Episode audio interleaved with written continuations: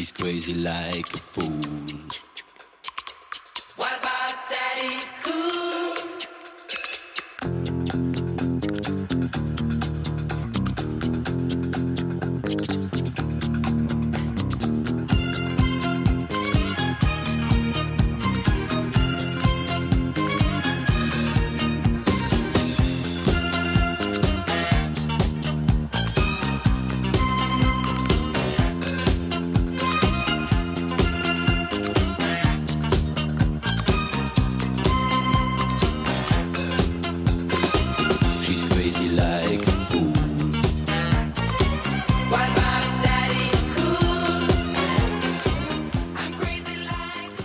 Daddy Cool, ja. Min gæst i dag er faktisk ret cool, og det er han også nødt til at være, fordi han har et job, hvor han tit må sørge for virkelig at være på tæerne for at få det hele til at gå op i en enhed. Uh, han arbejder tit under stort pres. Hvem det er, det kommer jeg tilbage til om et øjeblik. Men først, mine damer og herrer, kære lyttere, godt nytår. Rigtig godt nytår. Jeg er færdig med mine julekoncerter. Selvfølgelig, det er jo nytår. Det har været så fedt at have Alma, min datter, med. Ulrik Bust, kæmpe indsats har han gjort med både at spille saxofon og være den utrolig gode sceneperson, han nu engang er. Øh, Og så har han også styret rytmeboksen, fordi vi har haft en gammel rytmeboks med på scenen også. Martin Jønsson, det lykkedes ham både at spille klaver og bas og stryger, og Gud ved hvad. Den mand, han kan overskue. Det er helt ubegribeligt.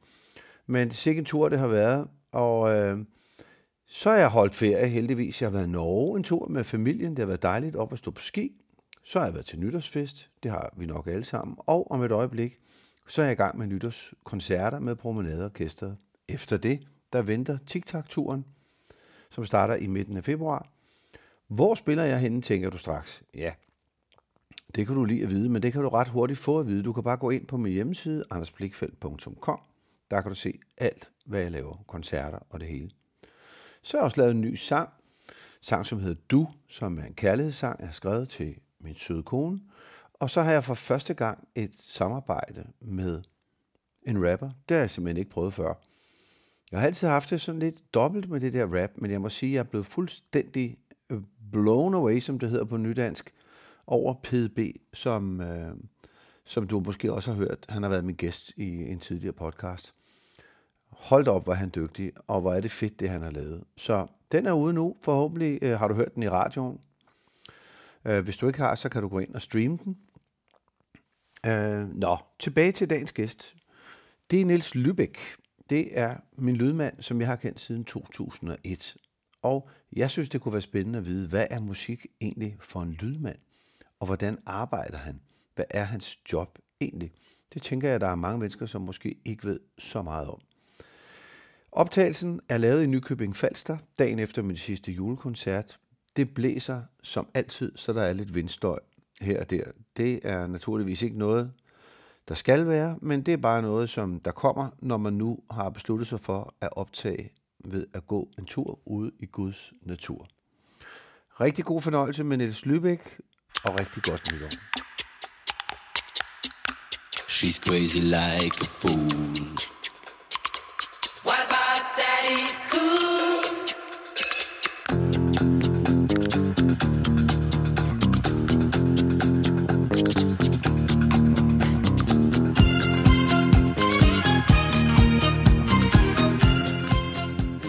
Starte med at prøve gå den der vej, fordi der, derovre ligger der vist sådan noget... Er der noget lystbådhavn derovre? Ja, men der var sådan noget, sådan noget lidt husbådagtigt, og Noget hvad for noget, siger du? hus, sådan nogle nye, lækre husbåde. Jeg så en, sidste gang, vi var her, der gik jeg en tur her om formiddagen. Okay. her. Sådan der. Men når man kommer meget tæt på hinanden, så går der ligesom sådan en fase i Det den. kunne jeg godt høre. Jeg hørte Ja. også den med Marina. Ja. Ja. Nå. Jamen, så er vi afsted. Øh, velkommen, Niels Tak. Tak skal du have, til øh, Anders. min podcast. Og øh, kan du ikke lige prøve at fortælle de ærede lytter derude, øh, hvem er det lige, du er? Hvad er du for en?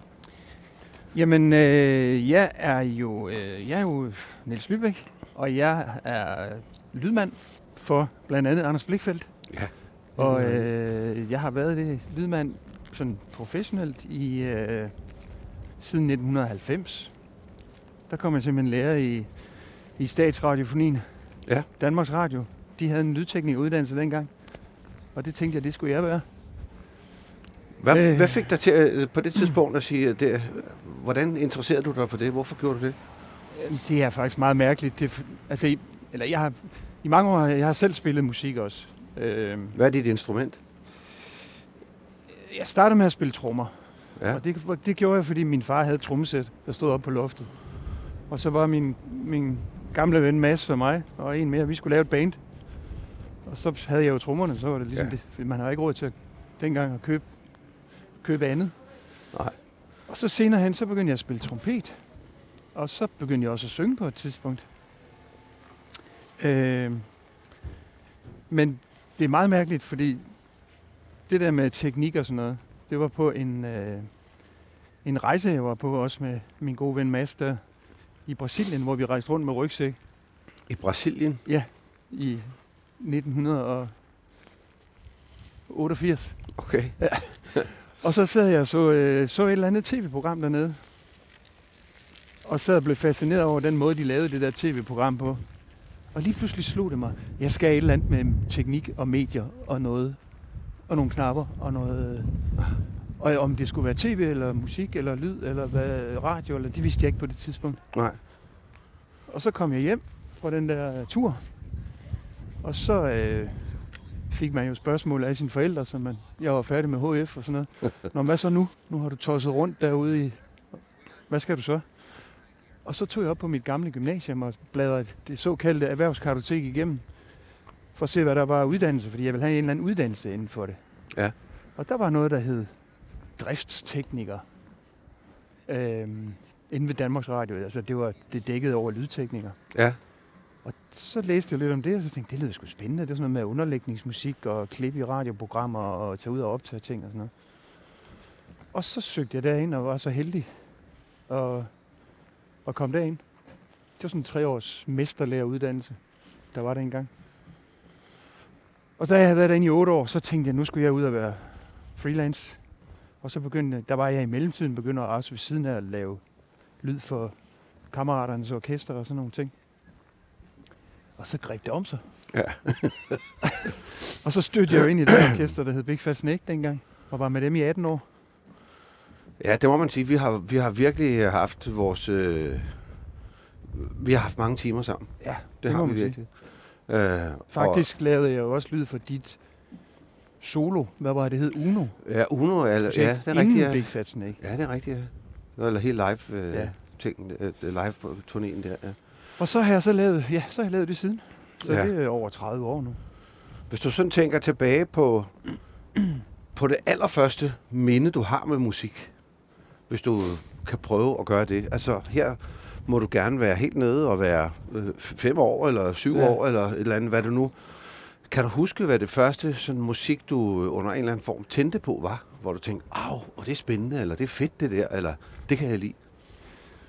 Øh, ja. Jeg tror den første gang, hvor jeg sådan blev imponeret eller blæst bagover, det var tilbage i et eller andet 5. 6. klasse på, på min folkeskole, hvor der kom sådan et øh, big band, Aha. et eller andet. Åh, oh, det så meget her. Ja, det er nemlig også derfor, jeg måske tænkte, at vi måske skulle gå den anden vej. Vi, går den anden vej. Vi går den anden vej. Der skal være styr på lyden i dag, ikke? ja, det, det, vil være, det vil virkelig være pinligt for mig jo. Altså, Ja, ikke hvis det virkelig mig. lyder dårligt, og ikke mindst for dig. For du har jo lige set, du har lige sagt til mig her, inden vi startede, at nej, ja. Ja. den ser da meget lækker ud, den der optager, du Ja. har. Nå, men der kom det her big band, som var sådan, sådan nogle skolekoncerter, der kom forbi nede i vores gymnastiksal. Hvor er vi hen i verden? Vi er i Als, oppe i Nordjylland. Ikke Ja. ja. nede i sydpå, men oppe i nærheden af Sund og der og Maja Ja. Og så kom det her big band. Det var sådan en eller anden militær big band, som spillede nede i vores, vores øh, gymnastiksal der. Og der kan jeg huske, at jeg var fuldstændig... What? Det der... Alt det der messing, der bare stod og hamrede ja. jo ind i hovedet derinde.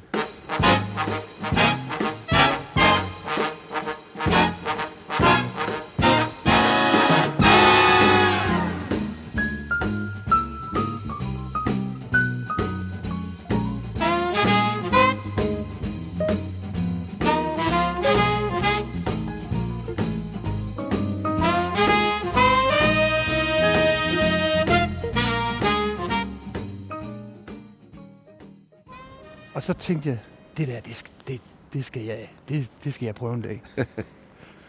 Nå, Og så ville skæbnen jo så, at Kan, jeg, du kan ikke huske, hvad det var for en sang, eller noget nummer, Nej. eller et eller andet? Nej, jeg kan Nej. bare huske den der mur i hovedet Ja, af Big Band. af Big Band. Det er også vildt.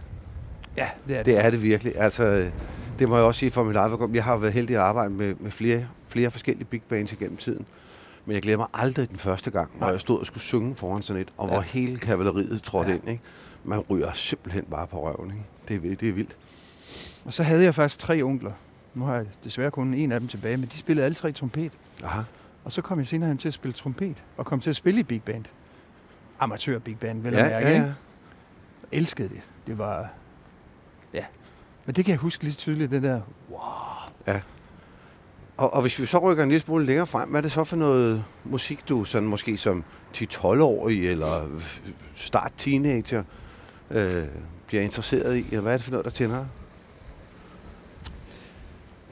Jamen, der går ind i et... Jeg vil sige, da jeg var så ung der, der, der var der ikke rigtig en musik, der sådan... Hvad skal man sige? Fyldte noget. Der hørte jeg bare det musik, alle andre hørte. Ja. Øh, Som var hvad for noget? Boney M. Bogen hjemme, ja. Ja. Jeg kan huske, min søster havde sådan en kasket, hvor hun havde skrevet ABBA ud over det hele. Alt muligt. Men den gad hun ikke have. Så overtog jeg den. Så stregede jeg ABBA over og skrev Boney Boney M på den. Er der, er der et særligt bogen i nummer, som du, øh, som du bare synes var mega fedt? Ja, Brown Girl in the Ring. Brown Girl. Ja. in the Ring. Den skal vi lige høre lidt af nu.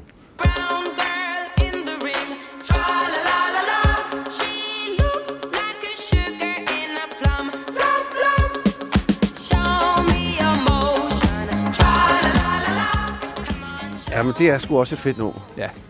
Det er det. Øh, Bogen hjemme, det var, det var også sådan for mig, der tænkte jeg altid, at Bogen hjemme, jeg synes, det var lige sådan opsat nok på en eller anden måde med ham, den sorte fyr, og, og det der, hele det der sådan måde, da han dansede rundt på, og, og når man så de der tv-shows, var det så åbenlyst playback. Altså, og Ja, det var jeg ikke gammel nok til at gennemskue Nej. dengang. Altså, det kan jeg bare huske, at jeg tænkte, ja. Ah, hvad er det for noget underligt noget, men, men ja, men jeg har altid godt kunne lide det, fordi der, er- der er jo, det er jo en kæmpe pop, altså det er virkelig gode melodier, ikke? Ja. Det må man sige. Øhm, så får du fat i en, noget trompet. Hvornår begynder du at spille trompet? Jamen, det er... Det gør jeg lige... Det er... Åh, hvad er jeg der? Der er jeg nok 17. Okay. Sådan noget i den stil. Øhm, og der havde jeg jo spillet trommer et stykke tid, og så havde jeg lyst til at spille noget, hvor der var toner i. Ja. På en eller anden måde. Og så var det så min onkel, der han havde... Den ene af dem, han spillede ikke rigtig mere. Han havde den her trompet, og så kom han slæbende med den. Så begyndte jeg at spille på den. Og han lærte mig lidt, lidt tricks, og en anden onkel lærte mig noget, og helt efter bogen, så den første melodi, jeg lærte at spille, det var Oh My Papa. Ja, den er også nem. Ikke at vi De behøver... første fem toner. Er der ikke noget med, du engang har scoret en kvinde på de første fem øh, jo, toner? jeg tror så nok øh, stadigvæk, hun dukker op med jævn mellemrum i soveværelset derhjemme. Den behøver vi som sådan ikke at høre lige nu. Men, Ja, øh, nej, oh my, oh, det kan vi godt lige tage. Lige, vi kan vi, kan, vi, den, den, vi Tag de den første lige fem på sådan toner. lidt som, som øh, underlægning her. Ikke? Så kan vi gå og...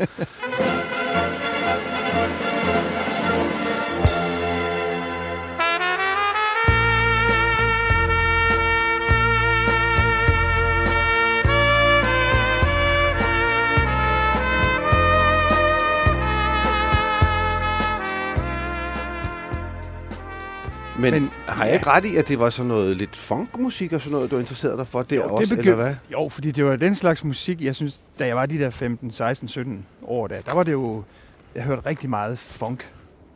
Øh, jeg kan huske, en anden gang, jeg kan huske, hvor jeg blev blæst fuldstændig blag over, det var igen, dukker min gode ven Mads deroppe. Vi tog bussen ude fra, fra Alster ude og til Aalborg, ude på Skroen i Aalborg, og så skulle vi høre Blast. Åh oh, ja. Og det var et, jeg tror, de var 17 eller 16 eller 17 mand i det der kæmpe, Ja. ja. kæmpe blæsersektion og kor. Og, og ja, vi var fuldstændig euforiske, da vi kørte hjem i bussen der.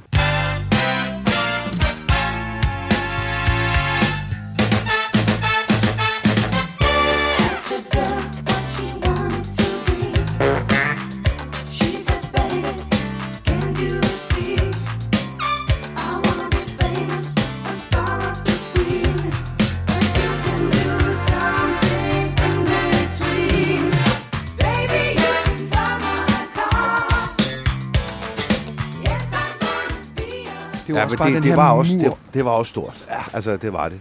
Bjarne Tanning der, som var leder af det, Ja, ham har jeg senere arbejdet sammen med i, øh, i Trombone med Big Band. Ja, trombone, jo, lige Ja. præcis, jo. Uh, ja, men de var... øh, Og det var lige, det var, det var lige vores stil. Så Ja. ja. Og det var den, så begyndte vi at spille, altså i vores band, der lavede... Så havde vi blæsergruppe, altså hvor... Det var... Og, ja, så begyndte man jo at høre Tower of Power og ja, ja. okay. Gamle R&B, og hvad havde James Brown og Matthew Parker og Er der noget af det musik, som, du, som, du, øh, som, som er stadigvæk er din yndlingsmusik, hvis du skulle vælge en af dem, noget, imellem noget af det, du lige nævner der, hvad, hvad vil det så være? Åh, ja, det vil være, Bare det vil, det, det vil være Tower of Power. Tower of Power. Ja. Et særligt nummer, nummer der, som du tænker, det er bare så fedt, det der. Credit. Ja. Dukker altid op, ja. hvis man siger Tower of Power. ja, det gør det. Ja, Nå, jamen det, det, kan, det, kan vi, det kan vi også høre lidt af. ja det synes Ja. jeg.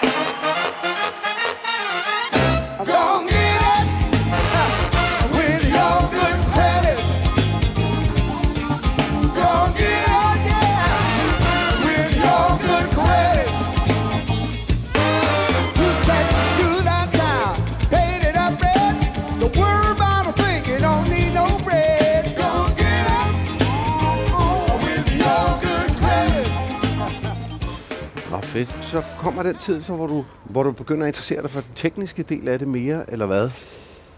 Ja, altså, øh, det var jo sådan, ja, det var på grund af den her uddannelse, jeg var i gang med, så fik jeg jo mere og mere indblik i den del. Ja. Og så har jeg nok også ubevidst, eller nu er man jo fra, når man er, jeg er jo vokset op i Nordjylland, og der skal det jo kunne løbe rundt.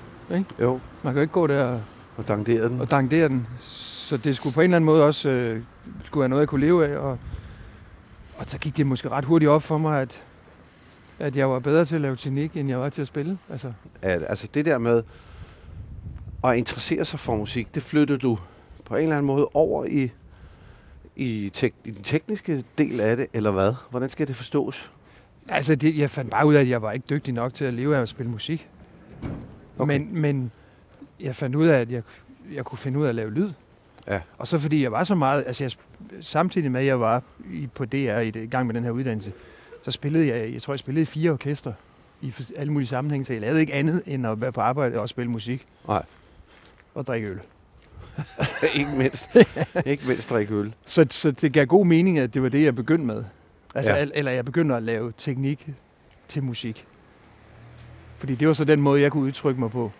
Kan du ikke prøve at fortælle, når du du har arbejdet så mange år som, som lydmand, hvordan ser sådan en, en typisk arbejdsdag ud for dig? Jamen, øh, ja, nu er vi jo afsted nu her på, på juleturné. Øh, en- en typisk dag ser ud sådan, at vi, man kører hjemmefra, hvis man er hjemme eller fra et hotel, og ankommer, vi, vi kommer klokken 1 på spillestedet. Så begynder vi at sætte tingene op.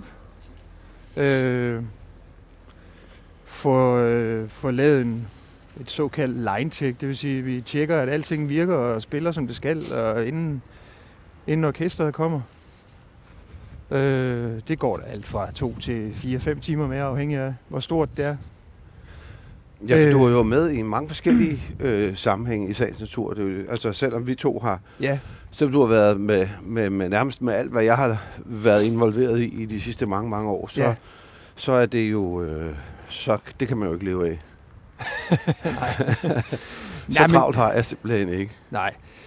Vi arbejder jo også for andre orkester. Ja, det er det, jeg mener. I, igennem tiden har jeg lavet arbejde for D&D, Paul Krebs, øh, Aqua, Michael Rock, Sebastian, ikke mindst. Ej, nu gør vi lige det færdigt med dagen, ikke? Ja, ja, men det så, også, kommer der, så kommer der jo på et tidspunkt et band og nogle artister og noget. Øh, og inden de kommer, der har jeg så, der har jeg så ja, tunet et PA, som det hedder, altså fået højtalersystemet, der er ude på stederne, til at spille så godt, som jeg synes, det skal, og til at lyde, som jeg synes, det skal, for det Ja. ja. giver mening på den måde, jeg laver musik. hvordan, hvordan gør man det? Jamen, der er, der er jo to måder. Den ene, det er, at man kan sætte noget musik på og spille, som man kender rigtig godt. Ja. Og så ved man, at det her det skal lyde sådan, og hvis ikke det lyder sådan, så er det fordi, man skal rette det og det til.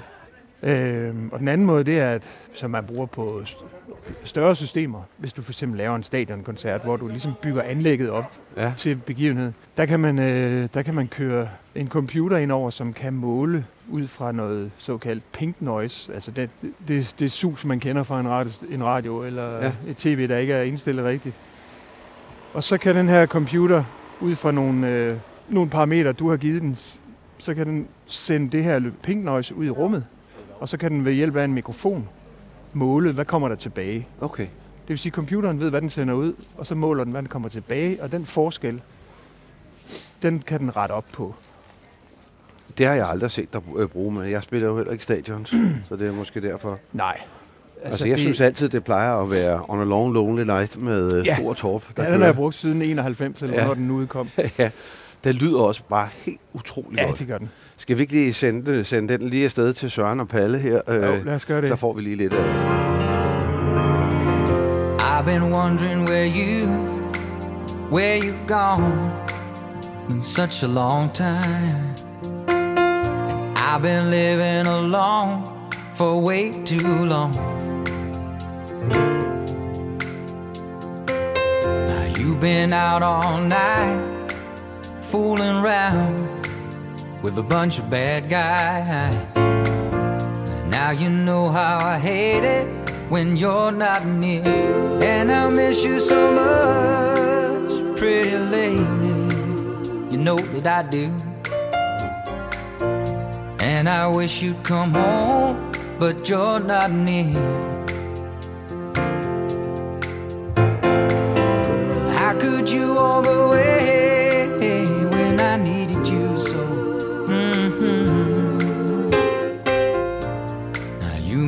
Cry on a long, lonely night.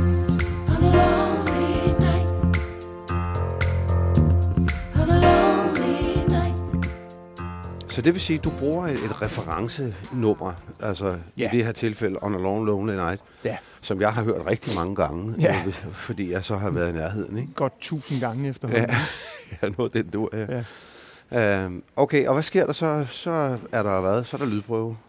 Så er der lydprøve, og så, øh, så skulle det jo gerne, når man nu er på turné, hvor man har sin egen fuld med, så skulle, det, så skulle man gerne være nogenlunde i mål, når man har så vi øh, tunet det her højtalersystem og indstillet. Men så skal man lige, så, så skal man tage lidt hensyn til øh, for eksempel en sanger, der er lidt rusten, eller en lille smule forkølet, eller øh, en trommeslager, der slår en lille smule hårdere, end han plejer i dag, fordi øh, rummet lyder lidt anderledes. For han har den rigtige fornemmelse, skal han slå lidt hårdere, eller det kan også være, han slår lidt svagere, fordi rummet, man er i et rum, der larmer rigtig meget, hvis Ja. akustikken er meget levende. Og så skal man jo så også øh, have indstillet det, der hedder monitor, altså det er det, som I op på scenen hører. Ja. Og det er jo enten nogle øh, små højtalere, altså de her monitorer, der står på scenen, hvor, det simpelthen, hvor lyden kommer ud af, eller også så er det inde i jer, de her små hovedtelefoner, som de fleste bruger i dag. Ja. Og der kan man jo så lave et helt separat mix til musikeren, som lige den enkelte musiker gerne vil have. Så det vil typisk være, at, at når det er en, en bassist, så vil han gerne have højere bas, end for eksempel forsangeren vil. Ja. Ja. Altså, det er, det er typisk sådan, at den enkelte musiker vil gerne have sig selv lidt højere.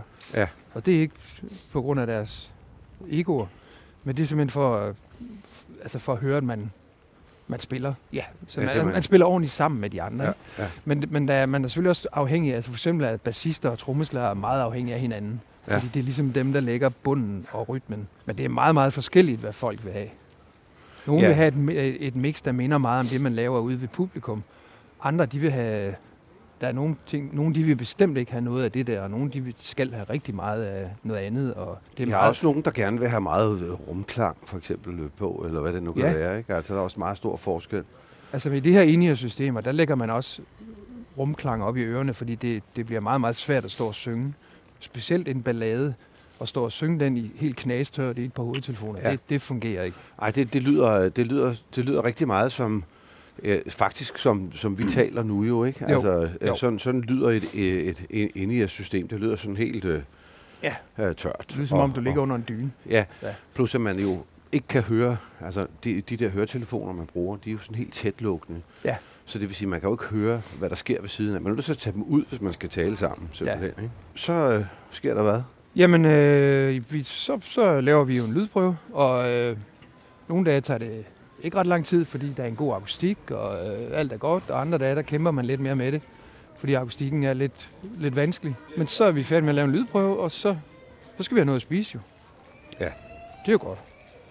Og, og så øh, lidt senere, der øh, bliver der lukket folk ind i salen, og så sætter man lidt musik på, som folk kan høre, mens, mens de går ind. Øhm, og det... Nogle gange er det bare, at man sætter man bare noget tilfældig musik på. Men, øh, men, det, men det har faktisk også en effekt på koncerten, både før og efter, hvad musik man sætter på. Man kan godt øh, påvirke publikums humør ved at sætte det rigtige musik på. Til, ja. Altså når de, når de kommer ind i salen og står og venter på, at koncerten går i gang. Ja. Og man kan, man kan rigtig meget påvirke folk, når de... Når, altså det, det første nummer, man sætter på, når koncerten er slut, det kan også skabe en, en god stemning. Ja, det er i hvert fald noget, som, øh, som jeg har øh, arbejdet med. Altså på, på alle de der julekoncerter efterhånden, som, som vi har spillet. Øh, der slutter vi jo altid af med Love is in the Air. Ja, Den der, som bare bliver spillet på fuld gardin, og så står vi og vinker lidt til det. Jamen, det skaber altid liv og, god, liv Ja. ja. og glade dage, ikke? fordi folk øh, bliver godt humør og, og synger med og klapper. Og, Og så øh, på et tidspunkt, så er, er koncerten slut, og lyset slukker. Og, og hvad sker der så? jamen, så er det jo bare det hele baglands. Så begynder vi at... Bare hurtigere. så pakker vi, ja, så pakker vi jo alting ned og sørger for, at vi får det hele med. Og der, der går Alma, der går Alma, ja. Hej Alma. og hun har hørt Hun hører telefoner ingenting. på. Nej, hun hører ikke noget. Nå. Det var lige min datter, der kom gående. Øhm, ja, og så hvad man siger, i de her opstillinger og nedpakning, der har vi jo altid hjælp fra nogle lokale. Vi beder jo arrangøren om at sørge for, at der er nogle hjælpere. Ja. Og i det her tilfælde, hvor på den her tur vi er på nu, som rent teknisk ikke er kæmpestor, eftersom det kun er en trio plus Alma, så, så har vi to mand, der hjælper os. Ja. Øh, men på, på store produktioner, altså på stadionproduktioner, der kan der jo godt være 150 mand, eller 125 mand, Ja. eller et eller andet. Kan du, kan du prøve at, at, prøve at fortælle om, altså, hvis nu vi tager, øh, går virkelig i den helt anden øh, ende i forhold til øh, kapacitet og størrelse og venue og så videre, og så du har været meget med Michael Learns to Rock i Asien, jo ved jeg. Ja, Altså, hvordan vil sådan, altså meget af det vil selvfølgelig være det samme, som det du lige har fortalt, men kan du ikke prøve at, for, prøve lige at forklare, hvad den store forskel er? Den store forskel er, jamen, altså det er selvfølgelig mængden af udstyr og altså hele apparatet omkring en koncert for 30.000 mennesker kontra en koncert for 800 mennesker. Altså, der, der er det jo helt ude i, i altså bare det at få publikum ind og ud, er jo en logistikopgave i sig Ja, selv. ja. Øh, bare det at sørge for toiletter til 30.000 mennesker, og, og Ja. øh, bespisning til alle, ikke til publikum, men til alle dem, der er med til at altså, praktisk at få sådan en koncert til at fungere. Bare det at få, få mad til, og toiletter til dem, der hjælper for at få koncerten til at fungere, Ja. er en logistikopgave i sig selv. Ja. Altså man kan sige, rent lydteknisk, der er det, altså det er egentlig det samme. Men det er klart, når, når man skal spille på et stadion for 30.000 mennesker, så er der noget, nogle fysiske love, der spiller ind, som ikke spiller ind på samme måde på et spillested til 800 mennesker. ja. Men man hænger dybest set bare flere højtalere op. ja, okay. Øh, altså det er i store træk det samme, man gør. Der er flere ting, der kan gå galt, fordi der er så meget udstyr. Ja, Men, men måden, man laver lyd på bag mixerpulten, det, det er stort set den samme, om det er for 800 eller for 30.000. Ja. Men det kræver så også, at forarbejdet er lavet ordentligt. At anlægget lyder rigtig godt. Fordi det er klart et anlæg, hvor der er øh, 64 højtalere. Der, der kan der gå mere galt, end hvis der hænger fire højtalere. Hvis vi går til det der med måske det lille anlæg, og, og så selve den der kerneopgaven i det med at, at lave lyd, så har jeg jo erfaret med dig igennem tiden, at, at du blander dig. Ja. Altså, du blander dig i indhold også. Ja. Og det, det er jo... Den måde synes jeg også, det, det er en af årsagen til, at jeg synes, det er enormt spændende at, at, at, at have dig med i det her program. Det er fordi, du er den eneste lydmand, jeg kender, som reelt blander sig. Ja. Er det, hvordan kan det være, at du, du gør det? Det er jo Jamen, ikke en tror jeg- jeg... del af jobbeskrivelsen som Nej. sådan. Jamen, jeg tror, det er fordi, jeg selv er eller har været musiker. Ja. Og har en idé om, hvad der er godt for, for det enkelte nummer, og hvad der ikke er godt. Fordi man kan godt sidde hjemme i et studie eller i et musikerrum og komponere en sang og komponere en sang og tænke, det skal lyde sådan her, der skal de her keyboards, der skal de her øh, pads og tracks og bass og guitar. Men når man kommer ud på et stort højtaleranlæg, så er der bare noget med noget akustik og nogle frekvenser, der gør, at, at de her dybe toner, man havde tænkt sig, der ligger her, de laver faktisk mere ballade, end de gavner. Ja. Fordi man kan ikke forestille sig, når man sidder derhjemme på sit lille lækre anlæg hjemme i studiet, at, at det, den her dybe frekvens, åh, det lyder godt. Men hvis det, man er i et rum, hvor, hvor bunden næsten altid er en udfordring, Ja. fordi der er nogle fysiske love, der gør, Og med bunden, så mener du bassen, Ja, bassen, ja. Ja.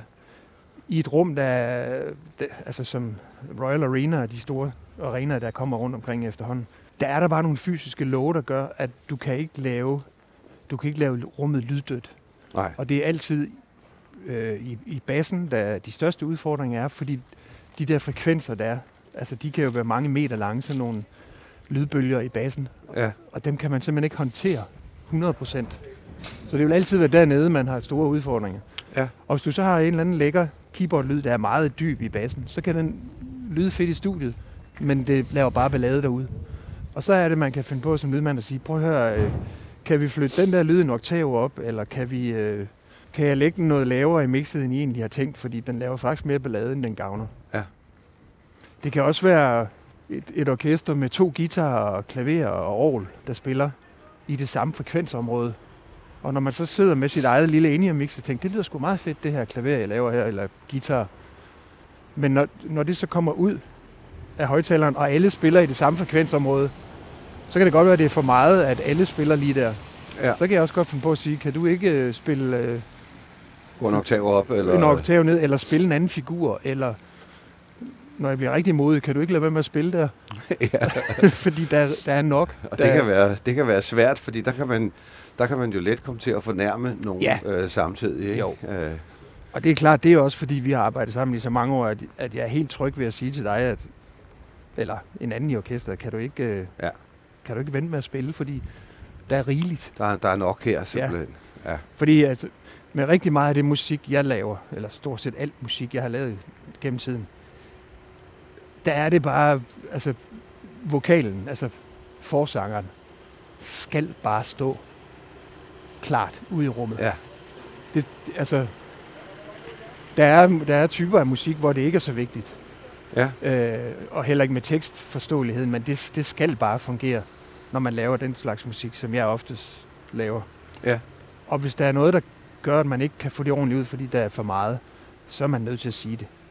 Ja, så, så, må de, så må der være nogle andre, der skærer noget af deres svar, således Ja. at, at øh, det er jo klart, når du er afsted med Sebastian for eksempel, ikke? Ja, det er klart, mange af hans tekster, jamen det, det, Det- er jo det- noget, som folk de virkelig gerne vil høre. Fuldstændig. Så det er jo død irriterende, hvis der er en eller anden bas, der er for høj, så man ikke kan Ja. høre det. Eller, eller andet. Og nogle gange siger jeg for dem, kan du ikke bare skrue ned? Jo, det kan jeg godt, men, men hvis jeg skal løbe med at skrue ned for alt muligt, hvorfor skal det så være der? Ja, Så.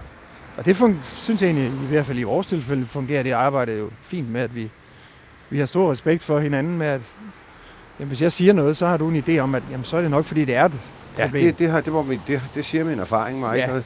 Men også fordi, jeg synes, det, jeg kan godt lide også det der med, det ved jeg ikke, om du gør med alle, men, men du, du blander dig jo også til, altså, helt ned i, i Altså på en måde er du jo nogle gange mere en producer end en lydmand, sådan en live producer. Ja, Fordi det har jeg jo oplevet meget, specielt med mine solokoncerter og de der ting, hvor du siger, jeg synes, du skal vente med at sige det der, for det vil give bedre mening, hvis du sagde det Ja. inden det nummer, fordi så vil, det, så vil folk forstå ja. mere, hvad det er, du egentlig mener, og, og så videre. Og det ja. sætter jeg jo enormt meget pris på.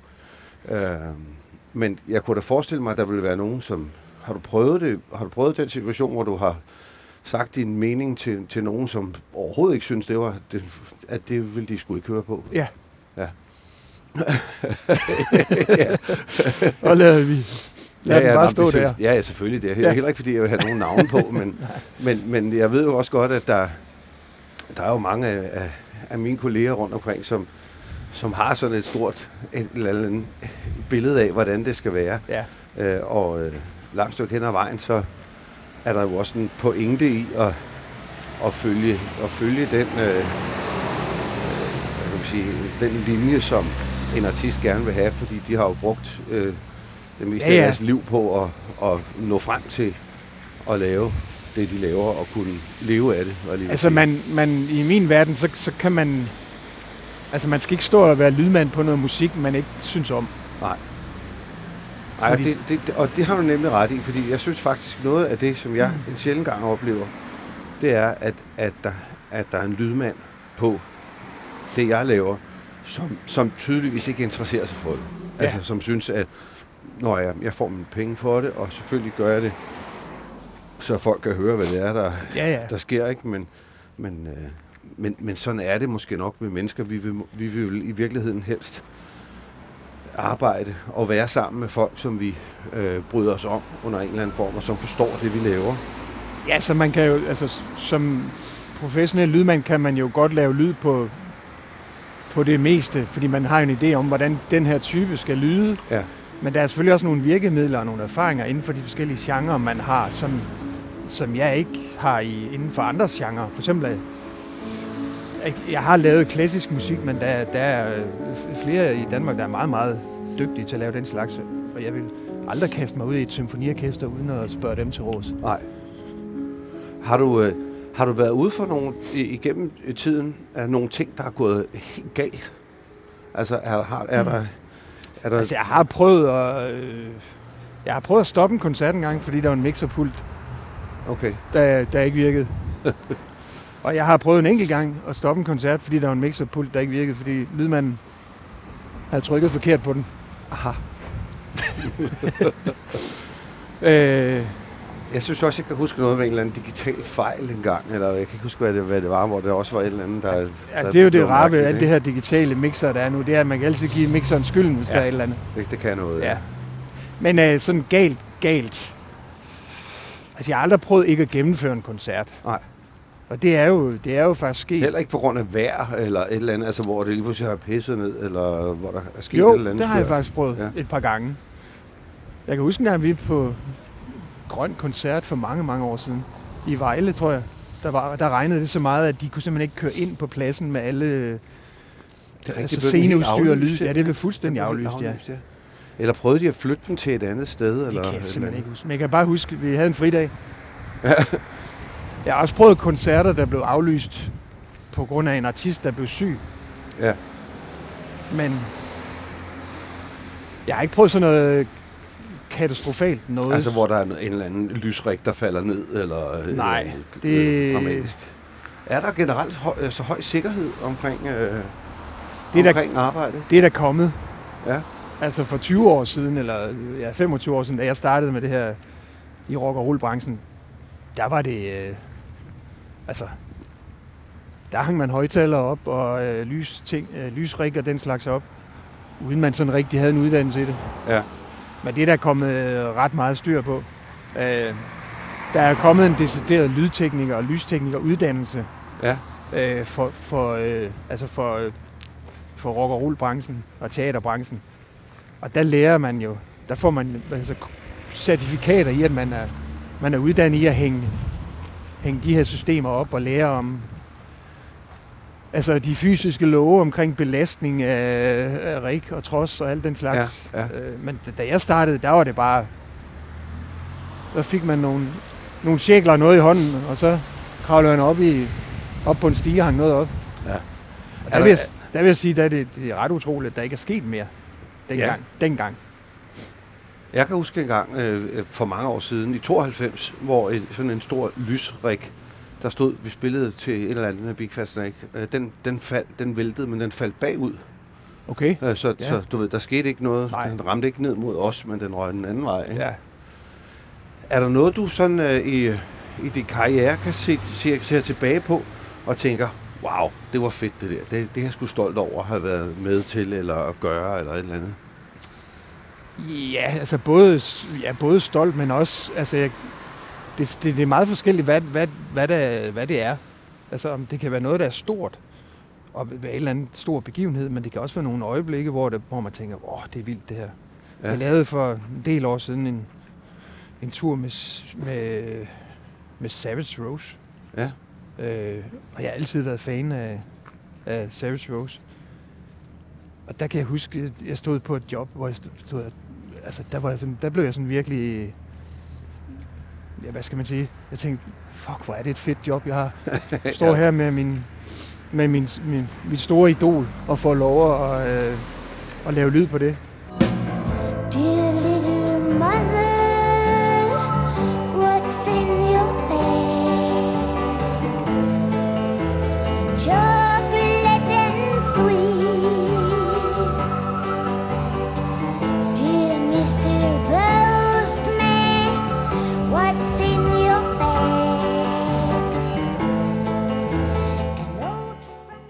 Det ramte mig lige et øjeblik, og der havde jeg lavet masser af øh, store ting før det. Ja.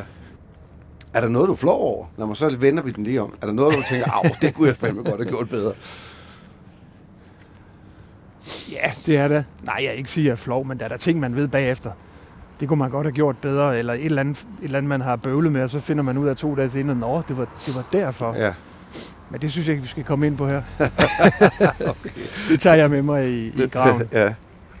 Hvordan, når du tænker på, øh, da du var, vi startede at snakke om, da du var 17 år og startede med at spille musik, og den forestilling, du havde dengang om, hvordan livet øh, ville være, er det, er det blevet nogenlunde sådan, som du havde forestillet dig, eller? Ja, det tror jeg faktisk. Altså, jeg vil, jeg vil sige, at de, det, har, det har nok overrasket positivt på den måde, at alle de sidegevinster, der har været ved det, og her tænker jeg mest på, på alle de udlandsrejser, jeg Ja. har været, alle de steder i verden, jeg har været. Øh, Ja, du har- er lige kommet hjem fra en, en turné med Aqua jeg har i lige været USA, med, med Aqua i USA, ja. Ja, hvor vi heldigvis også havde nogle fridage, hvor vi ja, har været rundt i det halve af USA. Øhm, og ikke mindst min, alle mine ture med Michael to Rock i, i Fjernøsten, hvor vi har været i stort set alle, alle lande derude de- gennem de sidste 20 år. from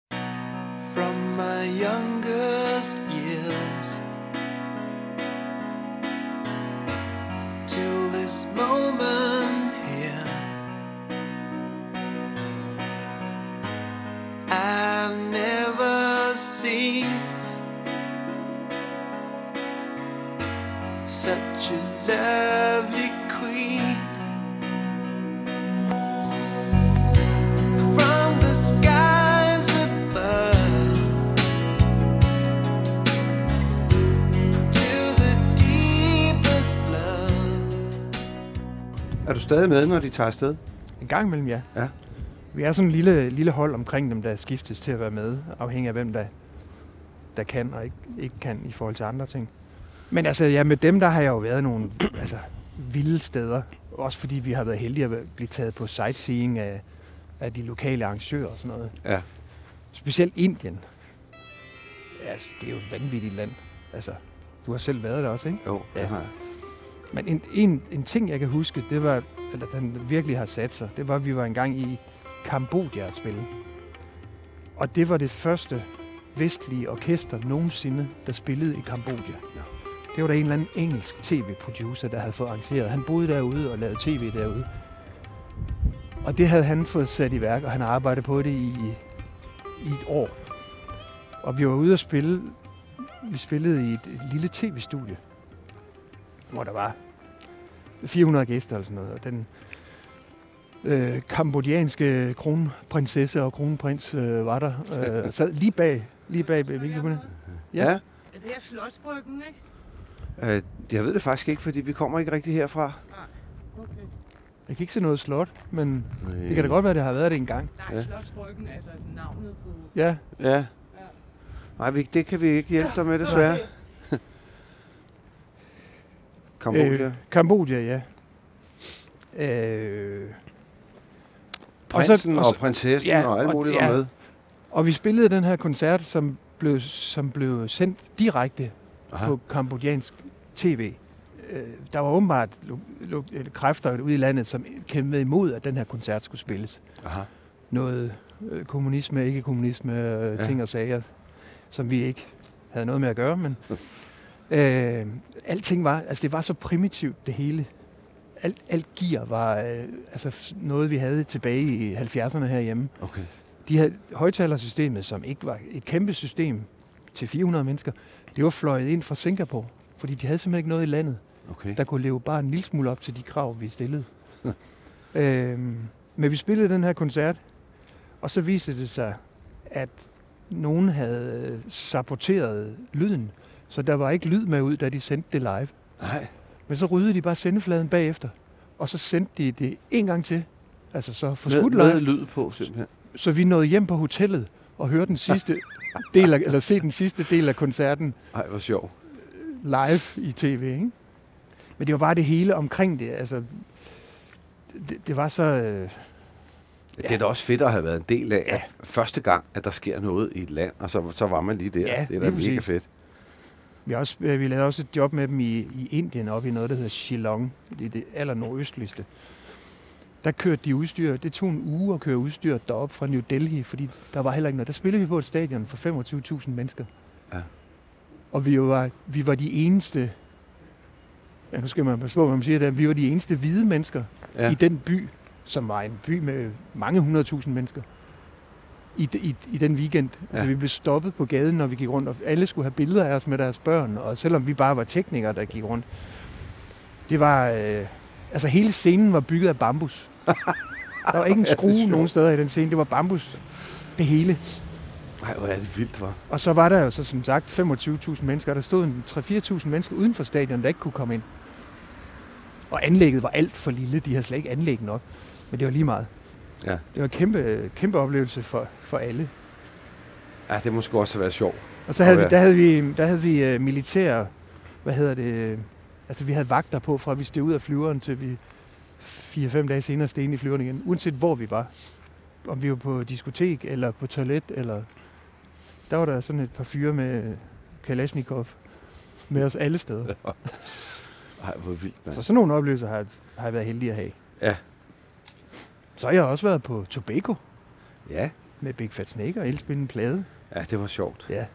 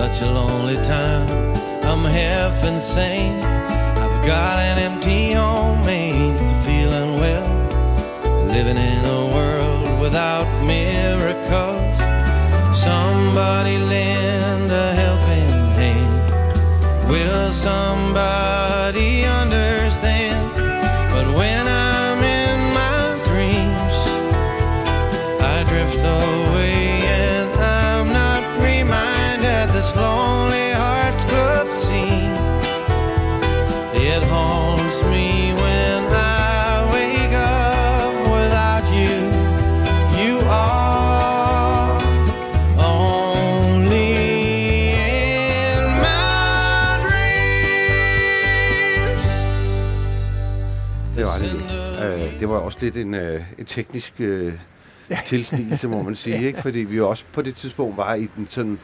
Det hele er jo optaget på en laptop. Øh, Ja. Øh, men, men det var jo, altså i forhold til i dag, der vil man jo bare sige, at ja, selvfølgelig har vi en laptop med, men dengang var det jo Ja, lige så normalt, sådan- at man stadig var på bånd og Ja. så videre, ikke? Så det var sådan lidt... Øh, plus at strømmen jo altså gik øh, Strømmen gik gerne et par gange i løbet af dagen, Ja. så man skal huske at gemme. Hvad er du mest sådan taknemmelig over i dit liv? Hvad, hvad, hvad tænker du, der, hvad, hvad har gjort dig lykkelig igennem tiden, og gør det stadigvæk, forhåbentlig? Øh, jeg har altid været heldig at have en god familie, som jeg altid har vidst var der. Ja. Jeg, altså, ved, klassiske udtryk med, jeg har altid vidst, at jeg kunne bare falde bagover. Ja. Så stod de og greb mig. Det er jo en kæmpe ballast at have med. Øh, jeg har altid haft masser af gode venner. Øh, og så har jeg stort set altid lavet noget, jeg synes, der var spændende. Det, selvfølgelig har jeg mine unge dage haft job, sådan nogle øh, ungdomsjob, hvor man synes, det var røvsygt Ja, at sortere kartofler og, Ja. og den slags, ikke? Eller Jo. hvad man nu har haft af mærkelige job. Men altså, jeg vil sige, det job her, som jeg har haft, det har netop, som vi lige har snakket om, har jo givet virkelig mange oplevelser ud over det faglige.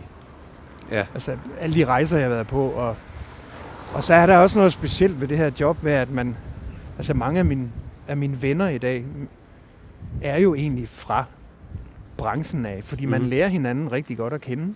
Fordi man tilbringer virkelig mange timer sammen i biler og busser og på hoteller og, og på ventetider. Ja. Altså på at vente på, at man skal et Et eller andet. eller andet, ikke? Jo, og det er vel også der, man... Altså, sådan, sådan er det jo også for, for musikere, tror jeg rigtig meget.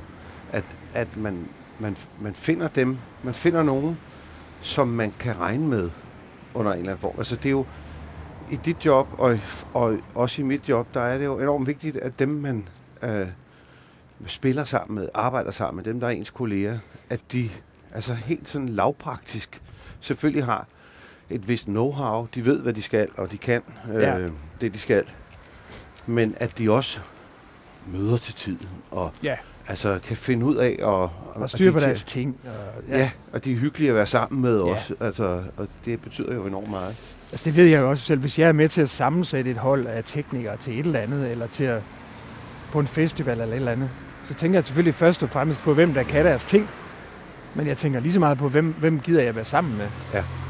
Altså, netop fordi man tilbringer så mange timer sammen, som ikke er på scenen.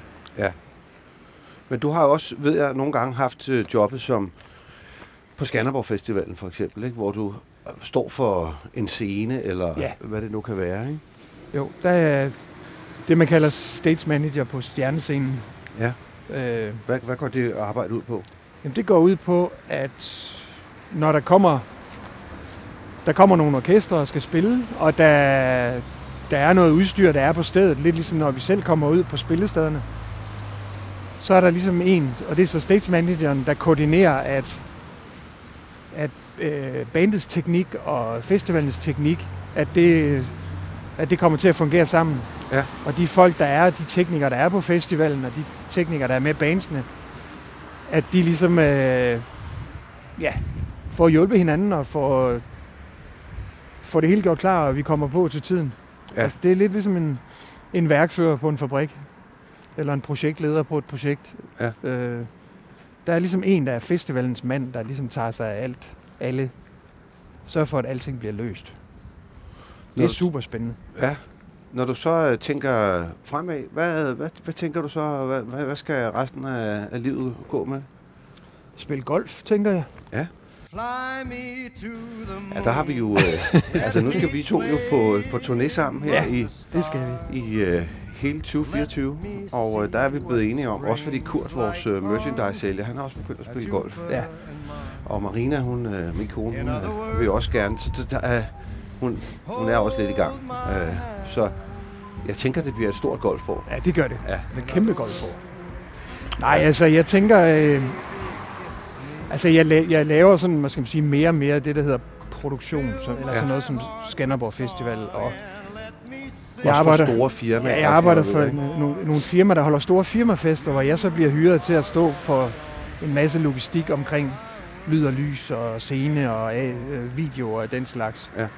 Og det er jo arbejde, man laver bag en computer og med en telefon i hånden. Og, og på sigt kommer det til at blive mere og mere den slags, også fordi det her, det er, det er fysisk hårdt. Ja.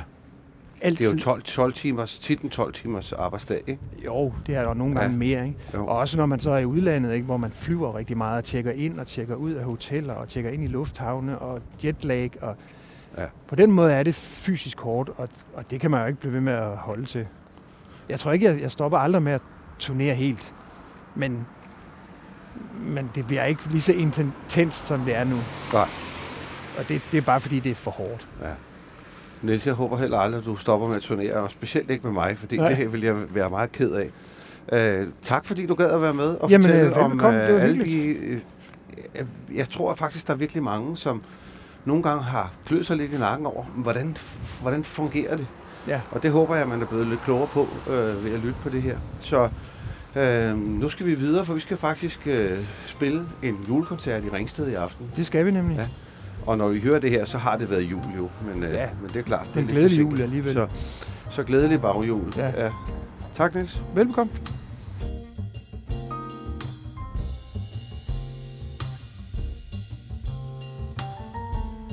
Tak fordi du lyttede med til det her afsnit med Nils Lübeck. Nu ved du noget mere om, hvad det er, en lydmand laver, og også om alle de overvejelser, han har omkring alverdens ting og sager i livet. Der har været en del musik. Du har hørt tekst og musik af Beethoven, Blikfeldt og Viskinde, Asger Stenhold, Lennon og McCartney, Frank Fabian, Bart Howard, Jascha Richter, Paul Buchhardt, Thomas og Anders Koppel, Søren Sko og Palle Torp og Fat Jones. Jeg glæder mig til, at vi høres ved igen næste gang. Vi går stille og roligt mod lysere tider, og jeg glæder mig til måske en dag at komme ud og gå en tur, hvor det ikke blæser eller regner. Om det bliver næste gang, det finder vi ud af. Indtil da, nyd livet.